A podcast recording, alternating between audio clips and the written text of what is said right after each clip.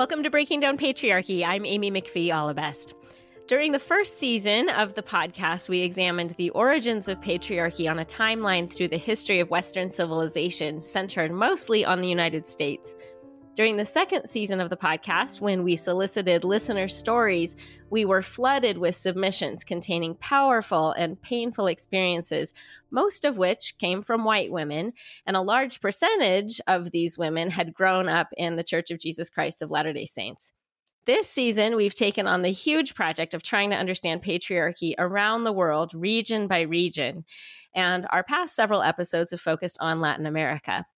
Throughout the project, we have discovered ways that systems of oppression intersect, and especially the ways that white American women occupy a position in society where they can be both the oppressed and the oppressor. But until this episode, I had never encountered scholarship that brought the themes of all three podcast seasons together, examining structural patriarchy, white Mormon women, and immigrant women from Latin America. This intersection will hit very close to home for many listeners. So please listen with an open mind and an open heart. And join me in welcoming to the podcast our guest, Dr. Bri Romanello. Welcome, Bri. Hi, good morning. so happy to have you here with us. I'll just start by reading your professional bio, and then, as usual, we'll ask you to introduce yourself more personally afterwards.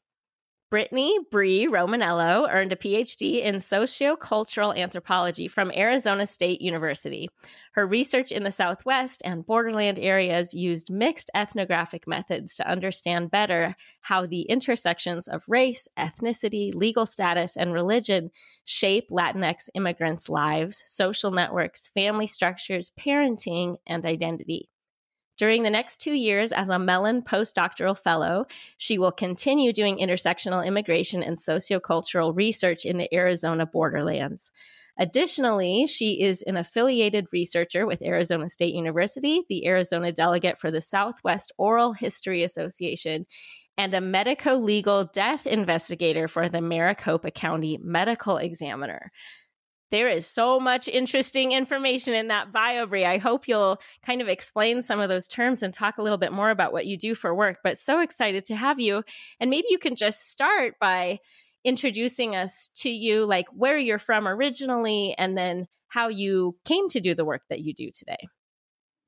Yeah, absolutely. Thank you so much for that amazing introduction. And I'm also really excited to be here today a little bit about me and I guess explaining what that professional bio is. So, yeah, I was born in Turkey, Turkey, before the Gulf War, and my dad worked for the Department of Defense Education. So we moved around a lot in my early life across the eastern US and, you know, lived in Germany.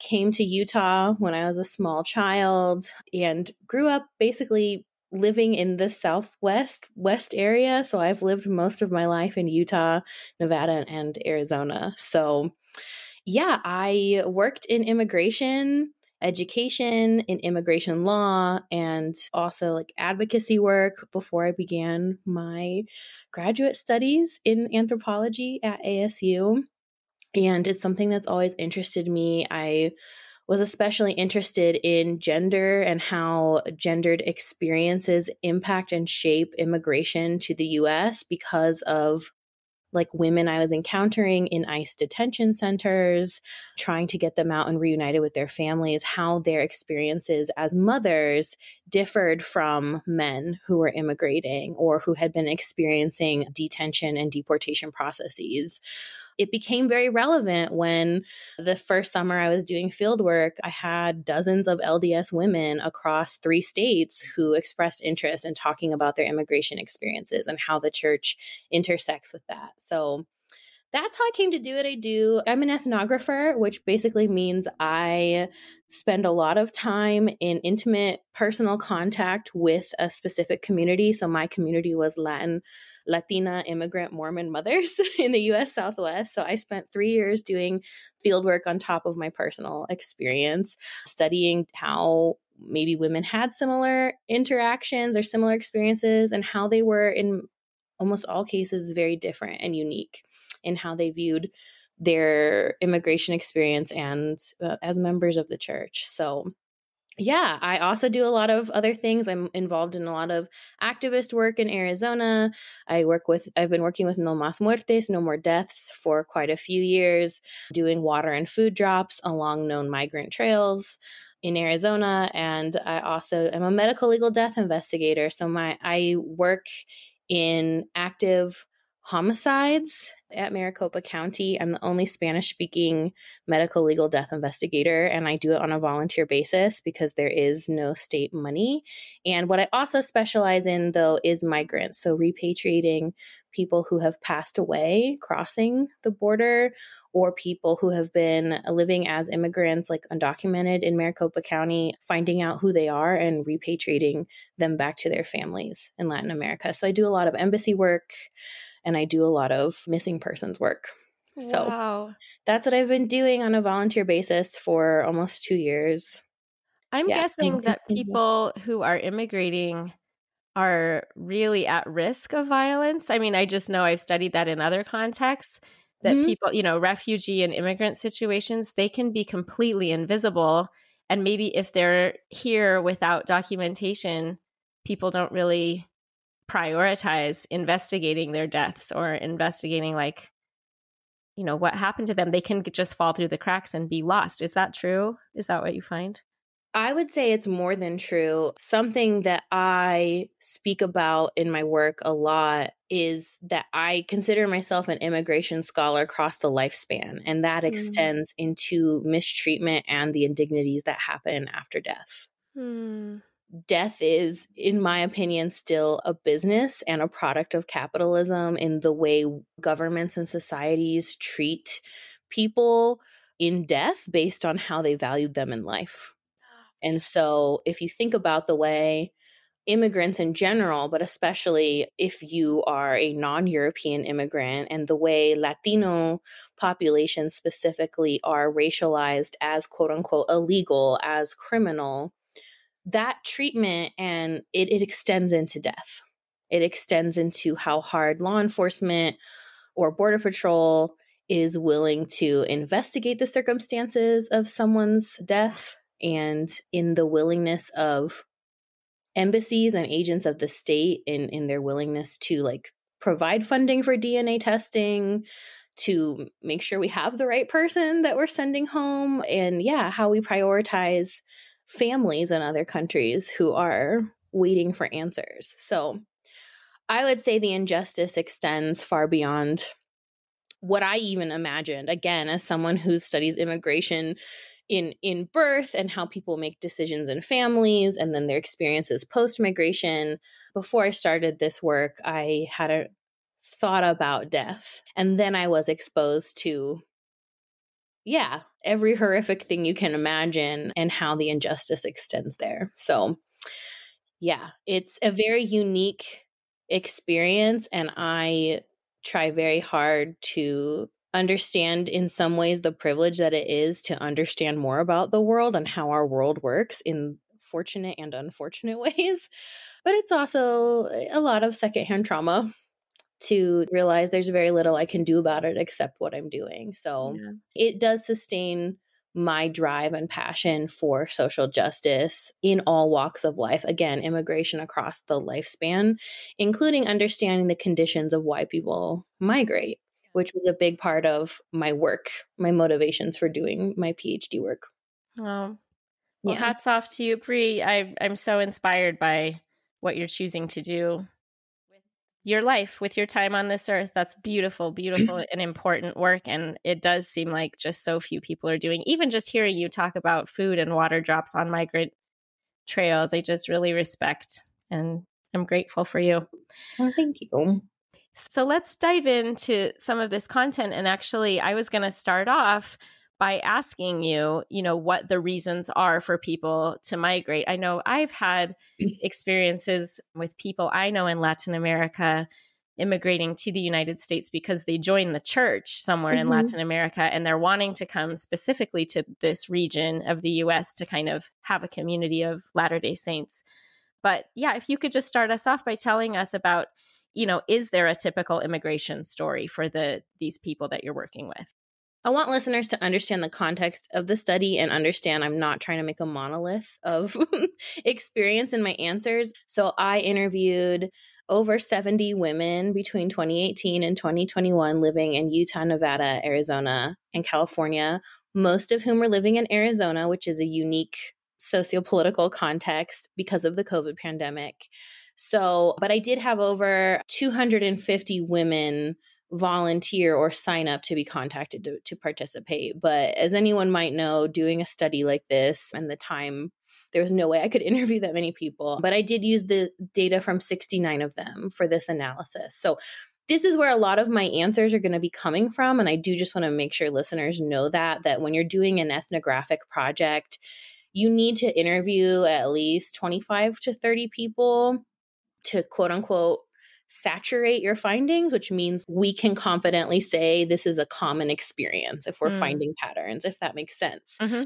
I did double that because of the demand to participate, but also because I knew, unfortunately, that there would be pushback from inside and outside the church as like oh these experiences might be seen as a one-off or like oh that's just one person who had this experience with a bad apple, right? And I really wanted to make sure that my findings could be saturated or well established enough to say, no, these are things that I can confidently say are happening and have been happening and will continue to happen unless we have these conversations. So I just wanted to give that background to answer your question about is there a typical immigration story? I do want to start off by saying, as you and many others who've studied uh, US history or Latin American history by chance may know, the US has had a huge impact in creating the conditions for migration from Latin America. And what I mean by that is involving themselves and funding guerrilla movements that interrupt the democratic processes, like fair elections in these countries, wanting to have a stakehold in agricultural production or resource production.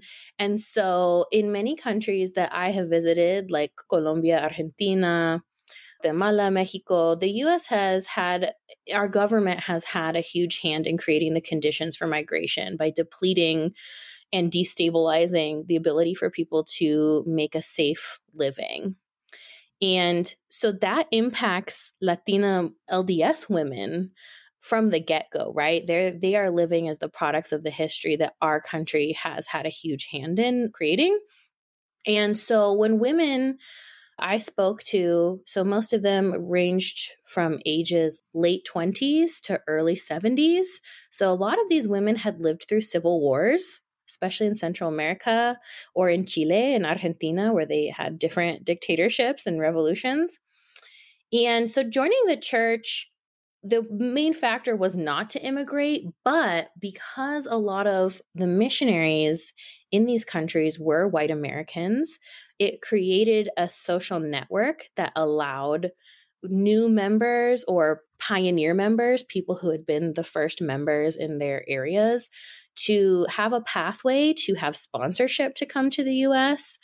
The church and religious groups as a whole serve as an entity of power outside of state agents. So basically, the shared belief in something, in this case, the LDS belief, unites people and it unites their resources and networks. So a lot of women I interviewed were either able to have former missionaries or mission presidents or people that they had met who had come from the US to live in their countries sponsor them or be able to connect them with lawyers who were LDS who were using their resources and expertise. But another huge way that is a little taboo to talk about is a lot of white missionaries married women that they met in Latin America. Yep. So you have a marriage market that's created by that and a power dynamic. Uh, a lot of women I talked to, I would say at least a dozen of the women I interviewed who were married to white men had met these men in the mission field, either when they were missionaries or the men had like approached them and been like, Can I write you a letter? So you have a big uh, fiance visa or like family connection there. So I wouldn't say there's a, a, typical one other than the sense of social networks in the church facilitate or make easier difficult immigration process. Now, nowadays, as immigration laws, especially since the Trump administration, have become very difficult to navigate. And the government's basically trying to get rid of what's called chain migration, which is like if I came here on a fiance visa and I'm married and I get my green card, used to be able to get a green card after having a visa between six months to a year, depending on your country of origin. After a couple years, you could petition to bring family members over. And that's how a lot of women and their families were able to enter with authorization, even if they overstayed their visas and became undocumented. Or that was a, a pathway for women to just be able to live with authorization from the get go. So, what do immigrants report when they arrive in the US? So, in my experience, so about 60 plus percent of the women I interviewed were not members when they arrived to the US. But my study was unique in the sense that I, I don't really know of that many other studies that look at women's membership across the migration process. So, like 35% about were members like born in the church and then yeah. immigrated. So when you say members, we're referring to members of the LDS church. Yes, yes. So like born in the covenant, as uh, many people might say. So I think that that shaped a lot of people's experiences. And what I mean by that is for many women who had been a member of a different religion, identified as Catholic or Protestant or something else pre migration, they maybe did not have a built in support network. I mean, there are ethnic enclaves. So, what that means is if I interview a woman from Honduras, for example, one woman I interviewed, she moved to Southern California to a neighborhood where there is a lot of Central Americans and other Hondureñas. And that's a safety net, right? A lot of literature talks about ethnic enclaves as safety nets. While you're adjusting to the US, you have other people from similar backgrounds to help you find work, housing, maybe eat some food and have music that's familiar to what you grew up with. And it makes the adjustment I don't want to say less traumatizing, but it it allows a buffer, right? That you have some type of support network. Women who were already members in the church had a built in support network, oftentimes from beginning the process and making the decision to migrate, and then coming in and having a built in support network. And that was a stark difference that I saw between women that came depending solely on ethnic enclaves and maybe some extended family or kin they had in the general area to being like oh, I'm moving to California because there's lots of Hondureños or there's lots of, I have a cousin that lives there. That's how other groups are making these decisions, right? Mormons are making the decision to come to Utah or come to other places that have high church membership on top of ethnic enclaves. And so many women would tell me, oh, like one woman, Maria Dolores, she's from Ecuador. She had her husband, her ex husband was from El Salvador, and they were already members before they came. So the minute they crossed the border, they had cousins and ward members and a, bishop who had all set up the structure for them to stay in someone's guest room. They were able to find jobs within a couple weeks because of networks within the Spanish speaking congregation. And they had a close relationship with the bishop, who was also from El Salvador. And so the, the husband and the bishop had some cultural connections. And that rapport allowed them to access more resources while they were getting on their feet. So that's kind of one example that, like, if you weren't Mormon when you migrated, yes, you still had support, but it wasn't as strong. Yeah. Okay. That makes sense. Mm-hmm. So you've talked so far about missionaries, missionaries who, and I can speak from my own experience. I was actually a missionary in Chile for the church. And I know I I mean this is hitting close to home for me too because I do have very very dear friends in Chile that I love very much. And some of them actually have come to Utah and d- don't live far away from me right now. So that's I, have seen this firsthand. And mm-hmm. I do know that so many missionaries do develop like a lot of love, like genuine love for the people.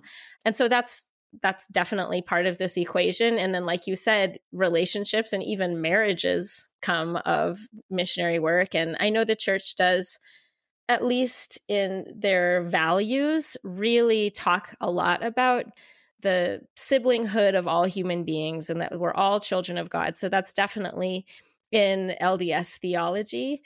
And so I do want to make sure that we've established that that there is so much good and genuine love and Absolutely. And on the other hand, I know that these immigrants who come to the US do experience racism also. And so I do want to, you know, add to this narrative that there is some really problematic racism, even in LDS history and theology. So let's talk about that a little bit too. Yeah, absolutely. And just side note, I I served my mission in Taiwan and I realize those are different contexts, but I 100% I'm glad that you mentioned that and I relate to that because it's a very complicated and nuanced relationship. You're you're in a relationship of power as a missionary. You have this badge of authority and you're encouraged to speak with that. And you're also encouraged to have genuine love and compassion for everyone you meet. And so, yeah, I think a lot of these relationships and how things progress and like people migrating or how people sustain relationships in the church. It is problematic if we think about like neo colonization efforts and like the overall purpose of missionary work and how American nationalism is rooted in that, but also like as a 19 to 22, 23 year old, if you grew up in the church, I don't think you're taught to actively think about that.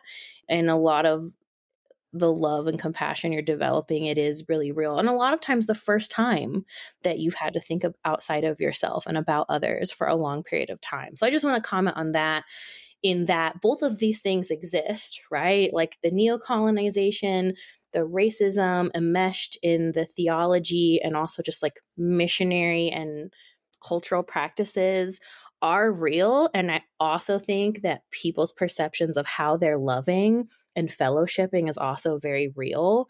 And I think a lot of times those two things coexisting are oversimplified in and outside of LDS spaces and how we like perceive living and experiencing religion, right? So I just want to make that note of that. And I love that you brought that up because I think it ties directly to the origins of LDS racism and what I often call benevolent racism, mm. which is like I'm serving, loving, living, laughing. But the racism is also like it's there, it's yeah. enmeshed in a lot of those power dynamics and relationships as well. So, the way I try to conceptualize or explain to folks who have never been LDS or don't really have a concept of LDS doctrine is that I would always argue that Christianity, if you're looking at the Bible, which Mormonism is based off of, we are fulfilling biblical prophecy and we are we are adding to what's already in the bible so the the bible is already based on hierarchies because of race, ethnicity, and background. And the, the Book of Mormon is an extension of that, which is like in groups and out groups.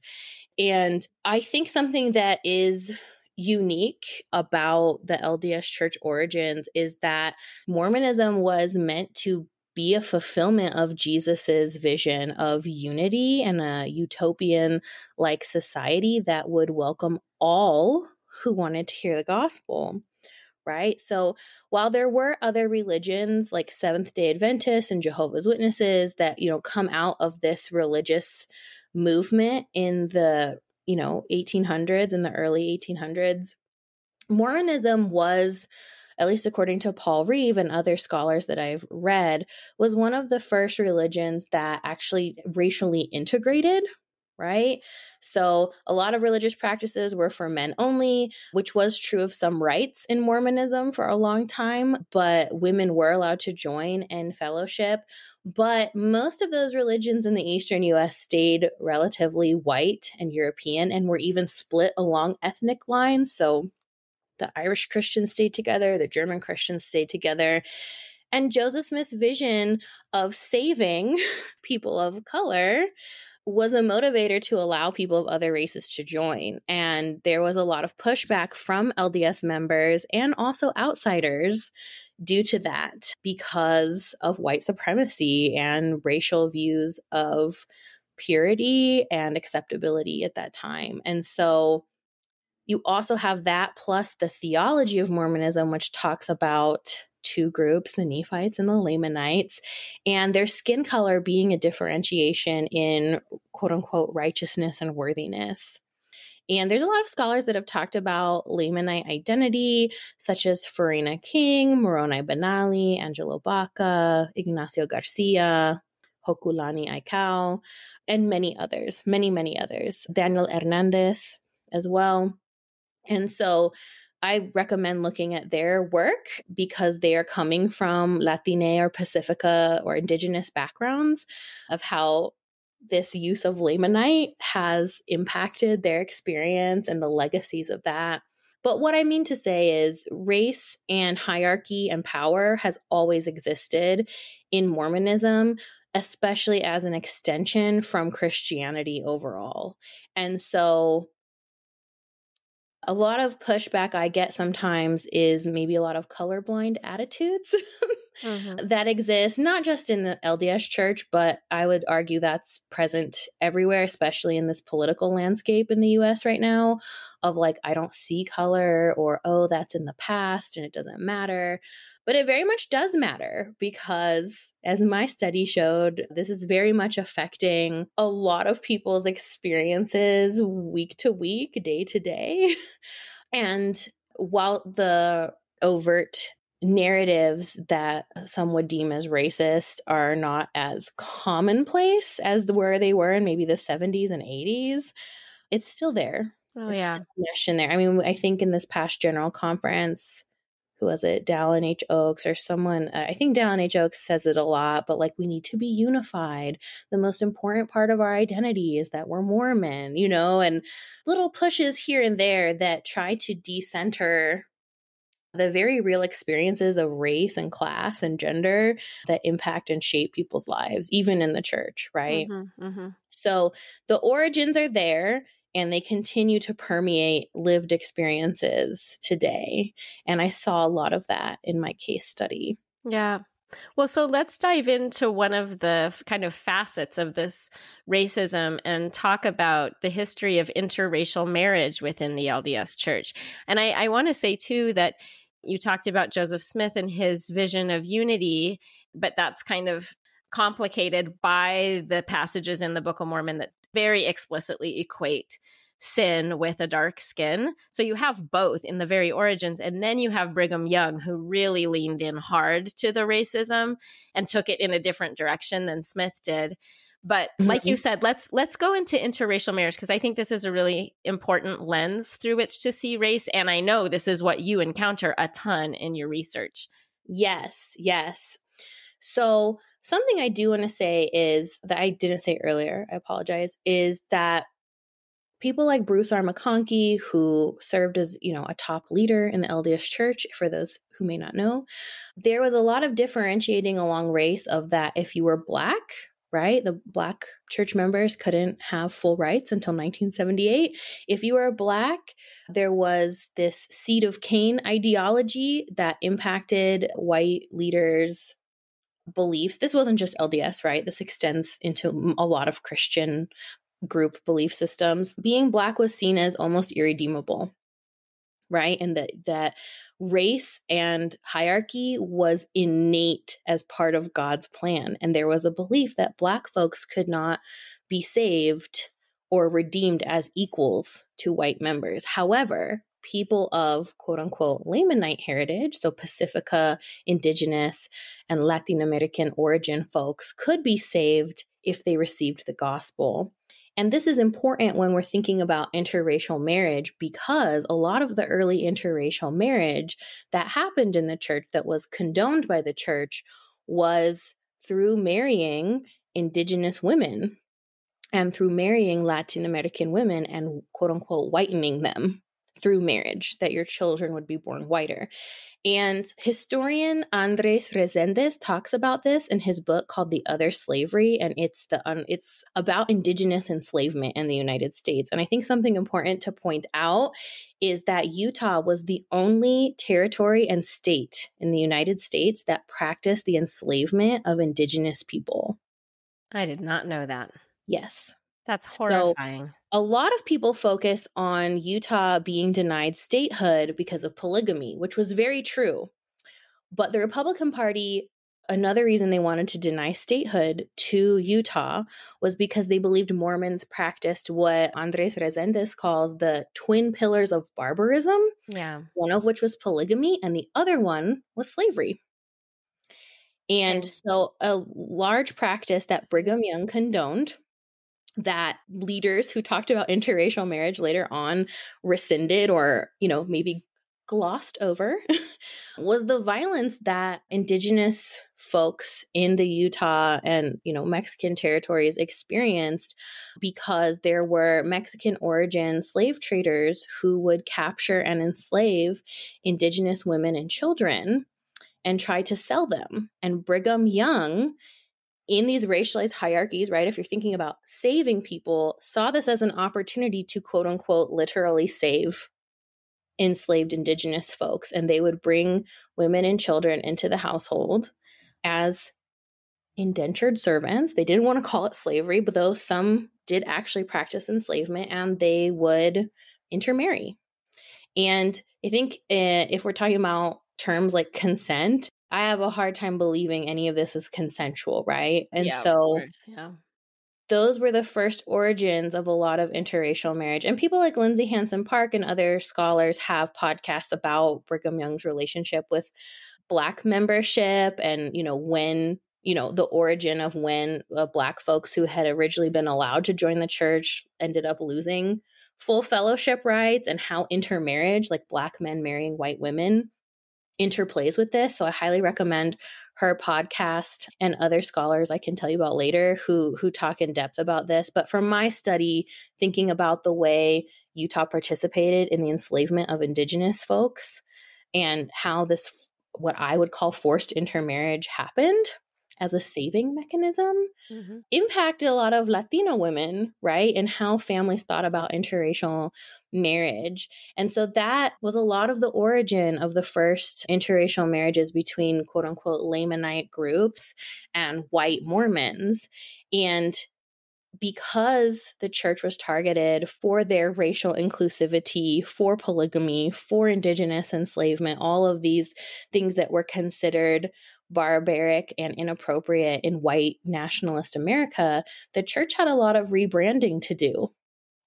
And after suffering, as we know, a lot of exclusion and being forced to move, which I would argue, like, yeah, that's a natural consequence of a lot of the choices that leaders made, especially under Joseph Smith and Brigham Young's leadership, right?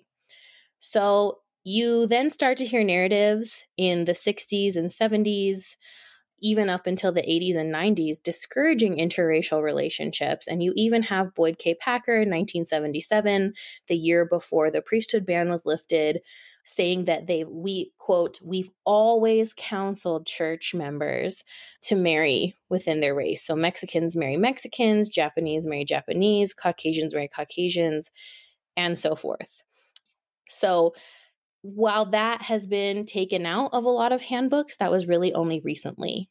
Yeah. I mean, that was, a, that was ex- just, I have to throw in here, that was explicitly taught to me when I was a kid. I don't know if it was to you. I'm a little bit older than you are, but that was taught to me by multiple people when I was growing up in the church. And I, I do have to say, I mean, we all, we all absorb the racist environment that we grow up in and none of i mean we can't escape the water we swim in but i do remember the first time someone said that to me specifically i felt just heat going through my body and i'm really grateful that for whatever reason something in me knew that that was not true and i felt really angry. So i'm not saying that i was like impervious to uh, to absorbing racial ideology or racist ideologies. We all do.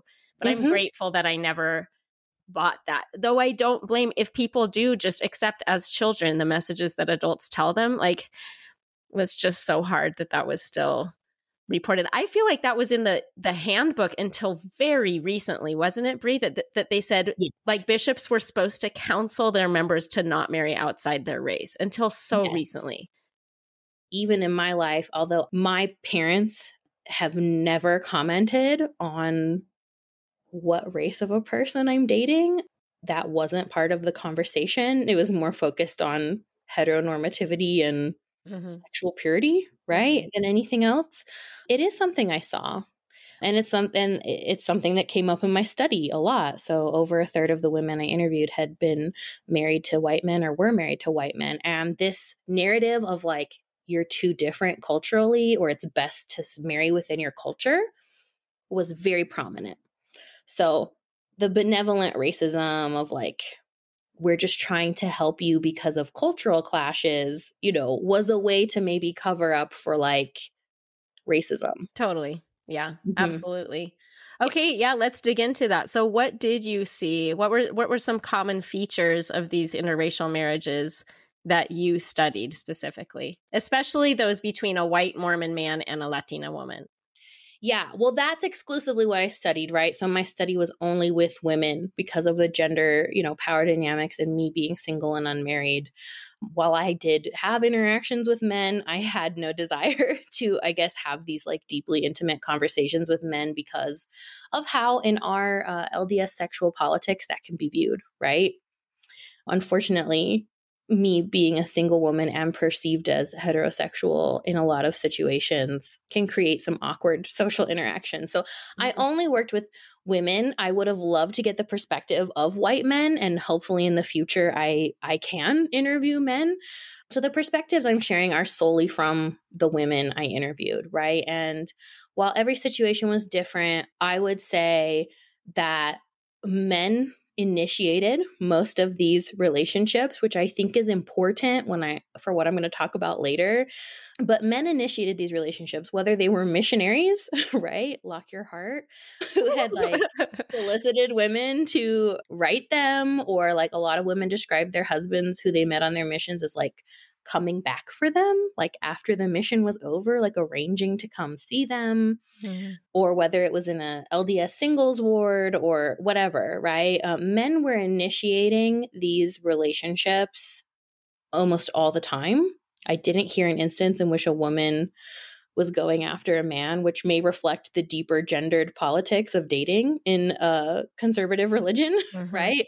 So that's what I saw a lot. I saw a lot of women reporting that, yes, their parents may have had some concerns about cultural differences, but mostly concerned that they didn't want their daughters to be victims of racism or ethnocentric treatment but because most of these men had either served Spanish speaking missions or had lived prolonged periods of time with Spanish speakers, I think there was only maybe one or two husbands that didn't speak Spanish at all, but grew up in highly Latine areas. Parents expressed that they were okay with it because the most important thing was that the man was LDS. If their families were LDS, that was a priority, right? Marrying within the faith or that they were a hard worker, that they respected the culture, that they were going to take care of their daughters. Because even if the women had parents who weren't LDS, or um, maybe their mom was LDS, but their dad was like not religious, there was still these very gendered ideas of that you need a man to take care of you and you need a man to be responsible.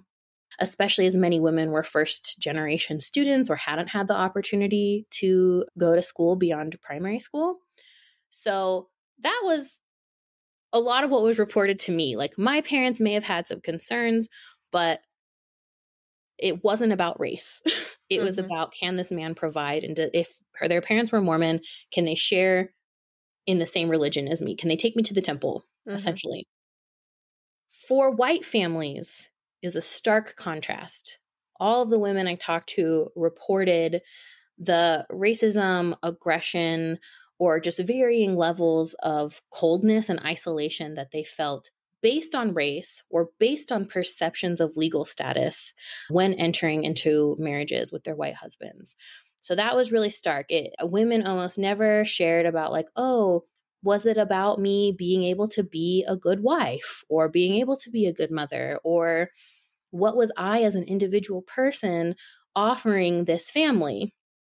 The concern was about race and the concern was are you marrying my son for papers mm. women were undocumented or the perception that because they were latina that they were quote unquote illegal mm. um, there was a racialized assumption that you must be living without documentation in the us so that was really hard for women because they felt like who they were as people, all of these individual nuances about them were not considered. It was about what they looked like and a piece of paper that they had or didn't have. mm-hmm. So they were concerned that they were going to use their sons to get citizenship in the US. This is what you were referring to earlier, mm-hmm. right? When you said this is why it's critical to know that it was not the women that were pursuing these men, it was the men that were pursuing the women, right? Yes. So that's completely yes. opposite of what happened. That assumption was not true at all the assumption was not true. And especially, it was very interesting for women that lived with their in laws, whether it was California or Utah or Arizona.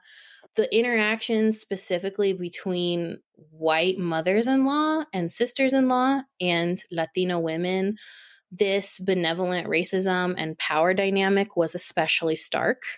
It was very prominent because of the gender dynamics that exist in LDS culture. While fathers in law, white fathers in law, did have racist things and, you know, had their own situations of like micro and macro aggressions happening, it was the mothers in law and white women in the family that were perpetuating a lot of the long term isolation and discriminatory behavior towards women, especially when Latino women became mothers and were having biracial or multiracial children that they were trying to raise bilingual across cultures. So, okay. yeah, what did this look like? What did this discrimination look like, or uh, what did they report to you in their real experience? A lot of women experienced, like, because white women, I mean, the majority of white women members in the US come from a middle or high income demographic background, socioeconomic background. And a lot of them grew up in segregated or like racially homogenous areas. So a lot of white women had never had to interact with immigrant or non white women like Latinas on a level of equality. Mm-hmm. They were used to seeing this is not my what I'm saying. This is what Latino women said in our interviews was like you know, I think I have one instance, Lily, who's Mexican, said that her mother in law, when she first met her, when they got engaged, said, Oh, I had a Mexican friend once who used to come over and we would talk. And then Lily's husband, Aaron, said, No, mom, that was the maid. She wasn't your friend. Mm. And so it was like this very weird, uncomfortable, and awkward situations that white women had not actively chosen or been put in situations that they were interacting with women of color outside of these stereotypical and perceived notions of immigrant women working in service industries, like as maids, as domestic workers. And because of that, a lot of Latina women I interviewed described these uncomfortable and very demoralizing, degrading interactions with white mothers in law, or like another mom told me that she received some llama, some pajamas with llamas on them for Christmas. And, you know, this was after years of like a lot of racialized remarks from her parents in law. And she just said to her mother in law, like, oh, thank you for these pajamas. And the mother in law said to her, yeah, I mean, I know llamas are from your country. And she said, I'm Mexican. Llamas come from Peru. And her mother in law responded, Well, all of those things are the same thing. Hmm.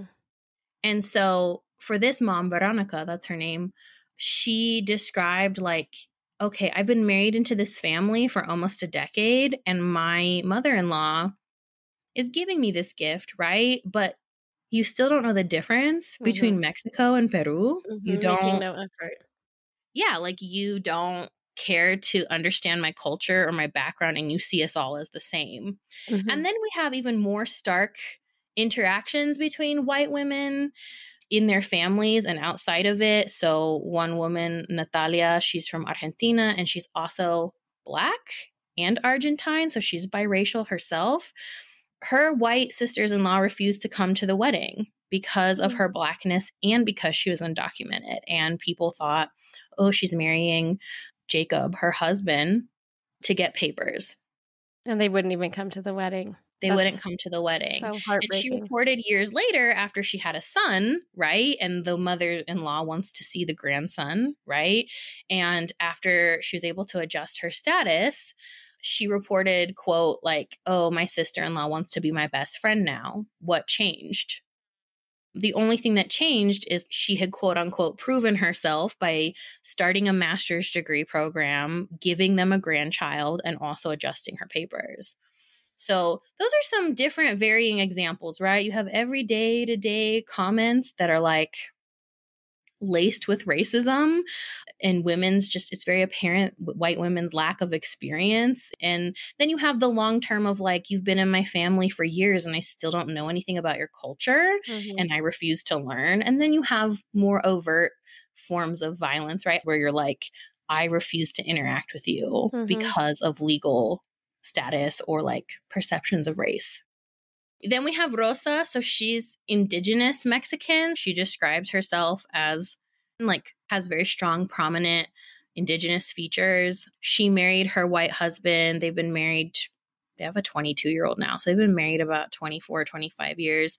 And she told me during our interview that they were at a dinner table one night, just like a family dinner with her in laws, and her white sister in law had mentioned at the table she had been dating a black member of the church, a black man, and her father in law at the table in front of everyone said, I don't, I wouldn't be comfortable with this relationship continuing. And Rosa said in that moment, like, what do you mean? you know, no other races. And then that's when her father in law said, Didn't your husband tell you the talk we had with him? Again, we see here the like, it's better not to marry outside of different cultures. That's what they had told Rosa's husband before they got married. And of course, they got married anyway. But Rosa said that that dinner was a starting point for really understanding and seeing the racism and xenophobia happening in her family and that her mother-in-law especially when Trump was running for president you know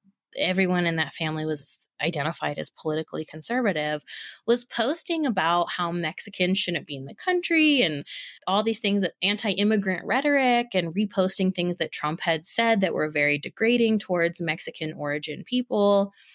And then her mother in law would show up at their house and come play with the kids and bring them gifts like it was nothing. And it really started to, in her words, destroy the relationship because she all of a sudden really had this realization I've been in this family for almost 20 years and my in laws didn't want me here. They, I'm the mother of their grandchildren. So, of course, they love me in that way but they don't love who I am and they don't love people who look like me. And, you know, I had a lot of emotional interviews like that, you know. And when I present on this, the most pushback I get is from white women, white LDS women, because when I share these experiences, there's a very visceral reaction of like i need to defend myself or i need to show that i'm not racist and i'm not doing these things but the data is the data right i mean all of the women married to white men are having these very gendered and racialized interactions with white mormon women mm-hmm. and sometimes for for decades right mm-hmm. these prolonged interactions where they're just feeling like it's not that you don't have the opportunity to understand me or like know me. It's that you don't want to, and you're reducing me to my immigrant status or to my race or ethnic background. And you're saying when you present this that you find that white Mormon women, instead of being humble about it and wanting to be, you know, introspective and and interrogate their attitudes, that they react defensively and don't I mean, nobody wants to be labeled a race, a quote unquote racist, right? But is this a situation where we're seeing like the proverbial white tears where the women are like, How dare you say this about me? I would never. I love all God's children. Or what does that look like? Yeah, I think it's very uncomfortable because, and I think you and I've talked about this before, that and numerous Black feminist scholars and Latino scholars have discussed how white Americans specifically view racism as a moral failing which like it is, right? But there is a focus on it being an individual problem and quote unquote decision to be racist rather than it being rooted in the structure of our very society. For example, I have a term I use called the white familial gaze, and it's based off of the white gaze, which, you know, Black and ethnic studies scholars have talked about the white gaze as like people of color or people of the global majority, right, are often subjected to surveillance from white citizens and from white people, whether they're cops or agents of the state or just like existing in a grocery store, like going grocery shopping. I hear a lot, well, you're never really alone because a white person is always watching you and watching what you do. Mm. And I use this concept into talking about the family, right? Like the white gaze is part of our structure as an American society. Monitoring, surveying, and policing non white bodies has been part of the history of this country since its inception. That was built in to the Constitution, right? Of who was considered fully human, who was considered a citizen, and who wasn't. And then when you talk about the family, the white familial gaze in this case is the way that white women who are products of this structural racism are policing, surveying, and criticizing the Latino women or the Afro Latino women, indigenous women who have married into their families. And then so that violence that that people of color are experiencing in the public sphere now has become a more intimate violence that they're experiencing in the family. Now, I say all that to say when I'm presenting this, a lot of white women aren't hearing that.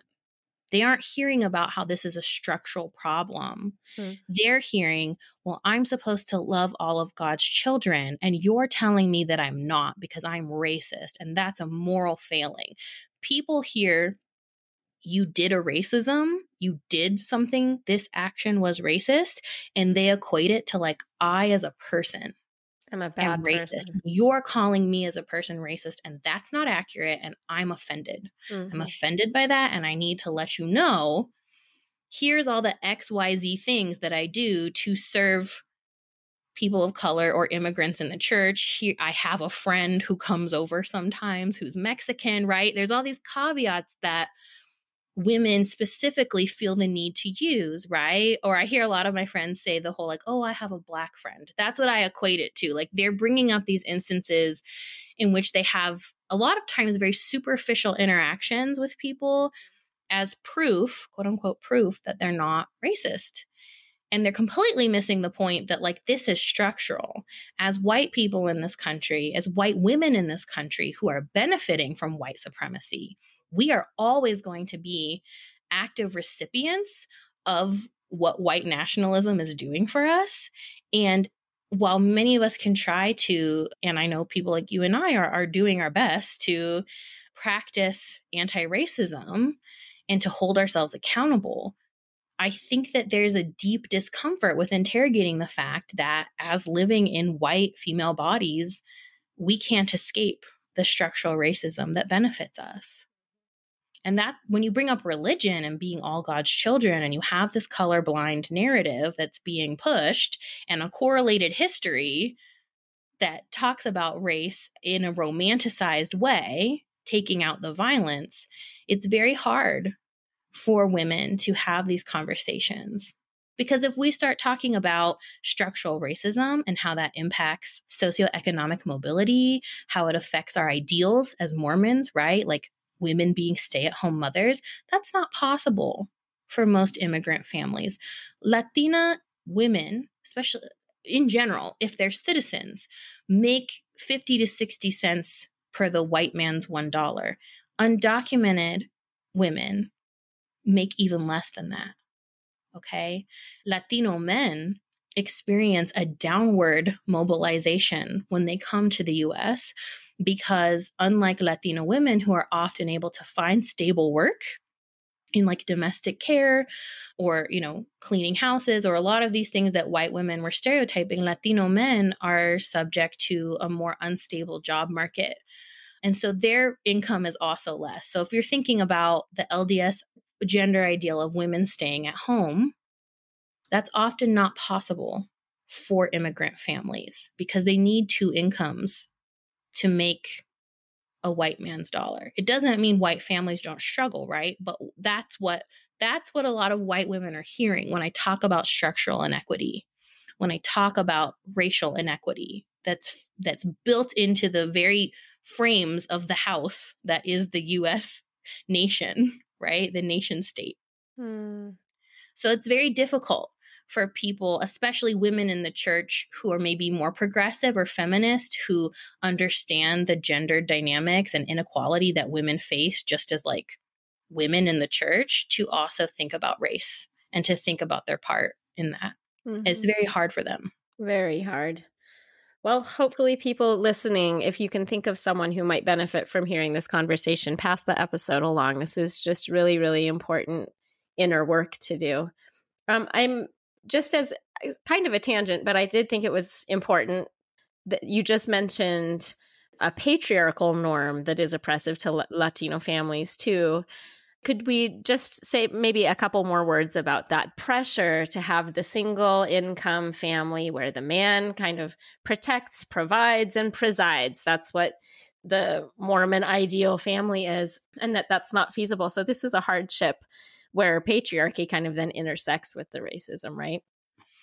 Yeah, absolutely. I mean, I can tell you just anecdotally, most active LDS families that I know who are like within my age range, right? Like millennial, you know, mid 20s to late 30s, both the man and the woman work to some degree. Now, a lot of women and this was true in some of among some of the Latina immigrant women I interviewed. A lot of women until recent years, I, I, would say the culture is changing, have been discouraged from seeking high, more education than was necessary. And that's something I was told growing up by young women's leaders, by stake presidency leaders, you know, people who would come and talk at girls' camp. Like, yes, being educated is important, but it's so you can support your husband.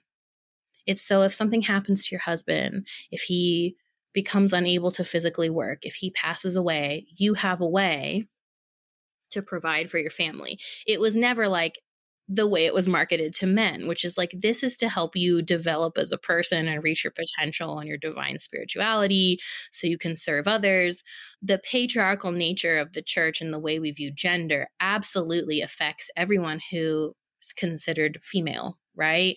So a lot of women experience this regardless, right? But then you also have the economic disadvantages and the racial disadvantages and the discrimination because of legal status, right? A triple marginalization that Latina Mormon women are facing on top of being a woman in the church, right? Which is, you know, there's other studies that have been done showing that Latina first generation immigrants or 1.5, which means, you know, you came as a child to the US, but you grew up mostly in like a US cultural context. That's 1.5 generation. That those women in other religious groups, like Catholic or evangelical, are and their children and like specifically their daughters are more likely to graduate high school and more likely to complete a bachelor's degree or even higher education like a master's and to be working full time and making more money than their immigrant parents.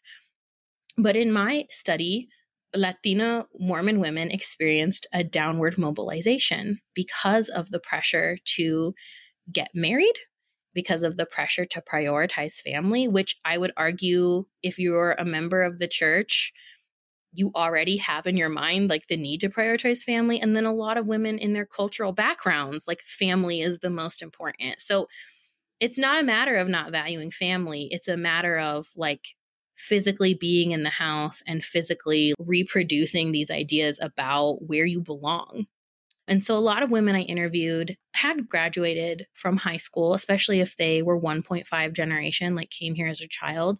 And some of them I'd say three or four had been able to get bachelor's degrees or beyond, like a master's degree. Two women I interviewed have master's degrees.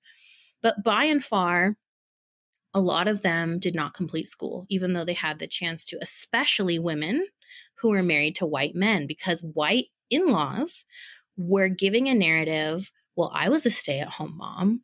We lived off a single income. This is what you should be doing to listen to the prophets, to listen to the leaders.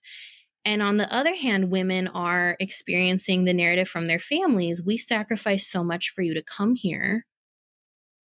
This is your opportunity to get an education. Why aren't you doing it? And so that's another thing that existed in interracial relationships and even among women who had married like US born Latino men, so like Chicanos or Tejanos, was this embodied ideal that men need to have a certain role in the home and women can have leadership and have education, but only to the point in which it serves you being a good wife and mother. So a lot of women never finished their degrees or they faced immense pressure, immense pressure from their in laws, especially white in laws, to live an ideal that was not possible for a lot of them. And so for the women that did finish their masters, it was not without a lot of conflict within their families. Wow. Yeah, it was not seen as a good thing to get more education. Okay, well, my last question that I'd like to talk about is just how can this culture change? Yeah. I talk a lot in the article about, first of all, men. I know that there might be some feminist scholars or, you know, feminists who don't agree with me with this comment, but I will say there's a lot of academic literature's emphasis for this, which is like people with intersections of privilege and power like need to use their voice to intervene with uh, the oppression and and the violence that we're seeing. So my recommendation first in the in a lot of my work is that white men and men in general in LDS spaces, in highly conservative or religious spaces as well, not just Mormon, but on a broader scale, need to intervene with the sexist and racist and classist anti immigrant things that they're seeing. A huge problem that I saw in my work was the way that men somehow lived this dual experience of like, I'm a leader and I have authority and I have priesthood authority and I'm meant to lead this home but when they're seeing their wives or other women in the family be treated disrespectfully based on the case of race or gender, there was not a lot of pushback from men. I did have some instances where Latino women described their white husbands saying something to the family, right? But women were often left to battle long term discrimination and prejudice and isolation on their own. Like, and i do i do think that men need to intervene and mm-hmm. the the the constant choice of men to not intervene to not say anything because like they're men right and they hold this position and like women are just dealing with this among themselves like there was a lot of that attitude if that makes sense like but that's my mom or that's my sister and it's like well that's your wife mm-hmm. and a lot of women were like how can you prioritize marriage and, and obey the pro- proclamation to the family but you're letting me get bullied every yeah. opportunity and and suffer these microaggressions and macroaggressions and men would not intervene and so my number one recommendation is that if there are men listening who who want to know how they can make a difference you need to say something because whether you want to admit it or not you living as a man in the mormon societal structure your opinion is going to have more weight because your gender is given more weight and respect in social circles. Secondly, white women are a huge bridge between this. And so I always recommend to white women let's start discussing your testimony of the religion as something different and separate from your testimony of the institution of Mormonism. We can recognize that you have an individual testimony, as we talked about earlier, the pure love and service and things that you can be doing because of your love for Jesus Christ or your love for other people as something separate than the historical violence and marginalization that's happened in the institution. But we often get the message that the institution and Jesus are one and the same. So if you criticize one, you're degrading your good standing with the other, mm-hmm. right? And white women have a very important role to play in this. Like, they exist as people who are being actively oppressed in this power structure but who also carry a lot of privilege to make a difference. There's so many instances women reported to me and that I also witnessed in my fieldwork where white women could have been the bridge to solving misunderstandings, to building a longer table instead of cutting Latino women's voices off. But because there's such a scarcity mentality for women's voices to be heard within the institution, I think that it's almost like a game of musical chairs. Like women are grasping for whatever opportunities they have to be heard and to be taken seriously. And often, if you are at a double, triple marginalization in US society, the way Latina immigrant women often are, they often get left behind because because white women are not thinking outside of themselves and their own personal problems and again as i mentioned many times already it's deeply painful for them to sit in the space of like i am oppressed because of gender or other other things but i'm also an oppressor in the ways i'm actively choosing to not engage with difficult subjects or engage with my own bias in how i'm treating other women right? I've heard so many stories of like white women not sharing the kitchen space in the church with latino women or you know all these micro macro aggressions i've talked to you about where like is it hard to google is it hard for you to Google and find out that there's different countries? Is it hard for you to sit down and have a, a conversation with your daughter-in-law or with a woman in your ward is it is it really that hard in a in a service in in a in a religion that's so focused on service to find a translator for your activity it does require effort. And I'm not going to minimize the fact that women are doing all of the unpaid labor in the church. Men are doing it in sanctified leadership positions, but women are doing the unrecognized, unpaid, unvalidated labor. And I don't want to give the impression that I'm saying I'm that I'm glorifying that women are doing this. I don't think it's fair and I don't think it's right but white women do have it easier. I am going to be very blunt and say it in that way. It doesn't mean your problems are less, your problems just aren't amplified because of race or immigration status. Mm-hmm. So, recognizing that and using that and bartering that in your positions of power, in your spheres of influence, is a really great way to really start having honest, reciprocal discussions about inequity and about bias and about the structure of institutional racism. But it starts with being okay with being uncomfortable. And I think that because white women in particular do not have to engage with that discomfort, they have the privilege of not having to engage with that discomfort, it often just like isn't addressed. I couldn't agree more, and I'm so grateful for all of that. So, just want to thank you so much, Dr. Brittany Romanello. Thank you so much for being here today. Thank you.